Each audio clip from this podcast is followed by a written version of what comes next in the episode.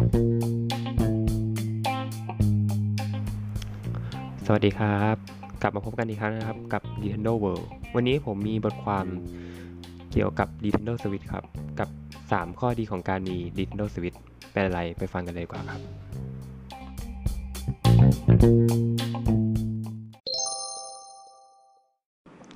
โดยเรามาทำความรู้จักกับ Nintendo Switch อีกครั้งหนึงนะครับ เครื่องเล่นเกม Nintendo Switch นะครับ เปิดตัวและวางจำหน่ายครั้งแรกทั่วโลกเมื่อวันที่ 3 มีนา 2560 ครับ ที่ผ่านมาโดยมันเป็นเครื่องแรกที่พลิกโฉมหน้าวงการ โดยการเป็นเครื่องเล่นเกมแบบไฮบริดนะครับ นั่นก็คือสามารถใช้งานได้ทั้งแบบเสียบด็อก เชื่อมต่อกับทีวี เป็นเครื่องคอนโซลและพกพาในเวลาเดียวกันครับ และวันนี้ผมจะมากล่าวถึง 3 ข้อดีของการมี Nintendo Switch ครับ สามารถพกพาออกไปข้างนอกบ้านได้ต่อทีวีเล่นในบ้านก็ดีครับ ใช่แล้วครับ นี่คือจุดขายที่สำคัญของ Nintendo Switch เลยก็ว่าได้นะครับ ด้วยการมีนับว่าเป็นเครื่องคอนโซลแบบไฮบริดตามที่ผมกล่าวในต้นในตอนต้นนะครับทำให้เราสามารถพกพาเจ้า Nintendo Switch ไปเล่นได้ทุกที่นะครับ ไม่ว่าจะเป็นขนาดนั่งรถเมล์รถไฟฟ้า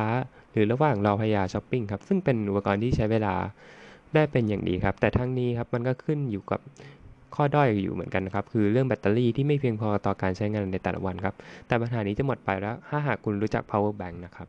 นอกจากนี้คุณถึงกลับถึงบ้านแล้วก็ยังสามารถเชื่อมต่อกับด็อก เพื่อต่อกับทีวีก็ได้ครับ อย่างต่อเนื่อง ได้เล่นอย่างต่อเนื่องครับ เพราะการต่อด็อกก็เหมือนชาร์จแบตภายในตัวไปด้วยครับ และมีเกมที่คุ้นหูคุ้นตาตั้งแต่เมื่อครั้งยังเด็กนะครับที่ให้เล่น ผมเชื่อว่าไม่มีใครไม่รู้จักมาริโอหรือช่างแอร์ เฮ้ย ไม่ใช่นะครับ หรือช่างประปาในตำนานอย่างแน่นอนครับ แน่นอนครับว่าเกมค่าย Nintendo เนี่ย อย่างน้อยเราก็ต้องรู้จักเกมค่ายนี้มากกว่า 1 เกมอย่างแน่นอน ไม่ว่าจะเป็น Zelda โปเกมอนหรืออะไร หรือเซลบี้หรือมาริโอหรือคิงอะไรนี่แหละครับ อะไรพวกนี้นะครับ ซึ่งเราก็คุ้นเคยเป็นอย่างดีครับตั้งแต่สมัยเราเป็นเด็กตัวกระเปียกนะครับรุ่นพ่อหรืออะไรนะครับ ที่แต่มีมาริโอขึ้นมาเลยทีเดียว นั่นว่าถึงแม้ตัวเกมจะถูกพัฒนาอยู่บนเครื่อง Nintendo Switch ในปัจจุบัน แต่ความสนุกไม่ได้ลดลงไปเลยครับแม้แต่นิดเดียว พกพาไปไหนก็ได้ครับเท่สุดในยุคที่คนส่วนใหญ่เล่นแต่เกมบนสมาร์ทโฟน หรือ PlayStation นั่นเองครับ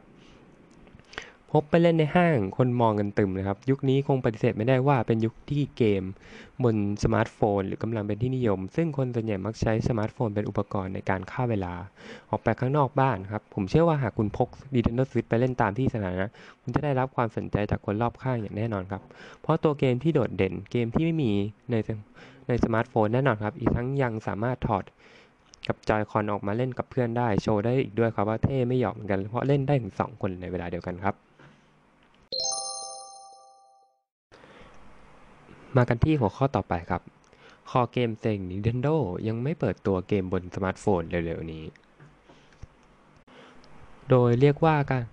เรียกได้ว่าสร้างความฮือฮาเพราะขาใหญ่ของวงการเกม Nintendo อย่าง Nintendo สัม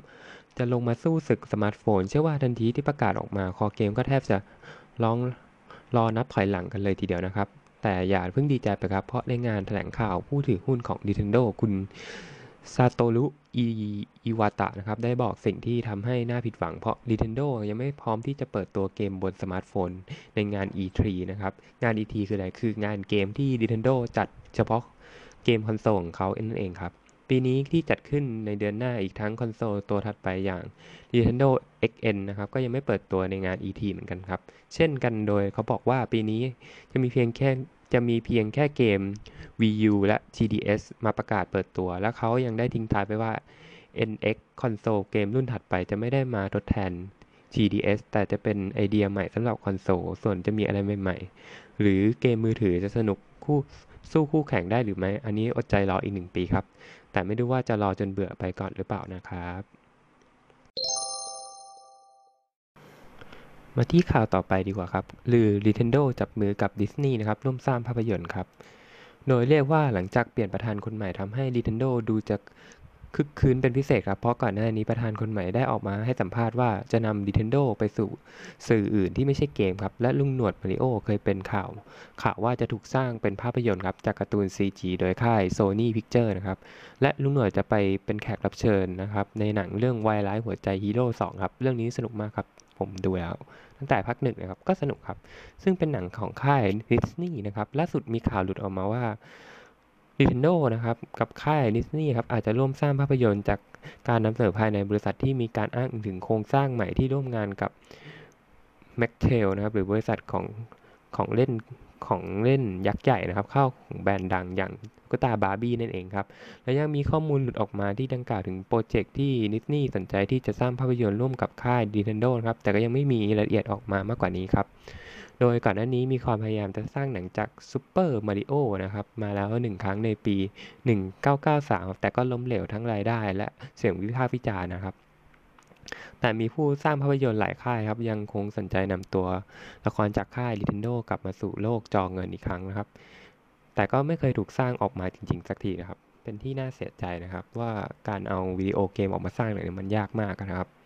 เพราะกลัวจะโดนเสียงวิพากษ์วิจารณ์จากคอเกมได้นะครับ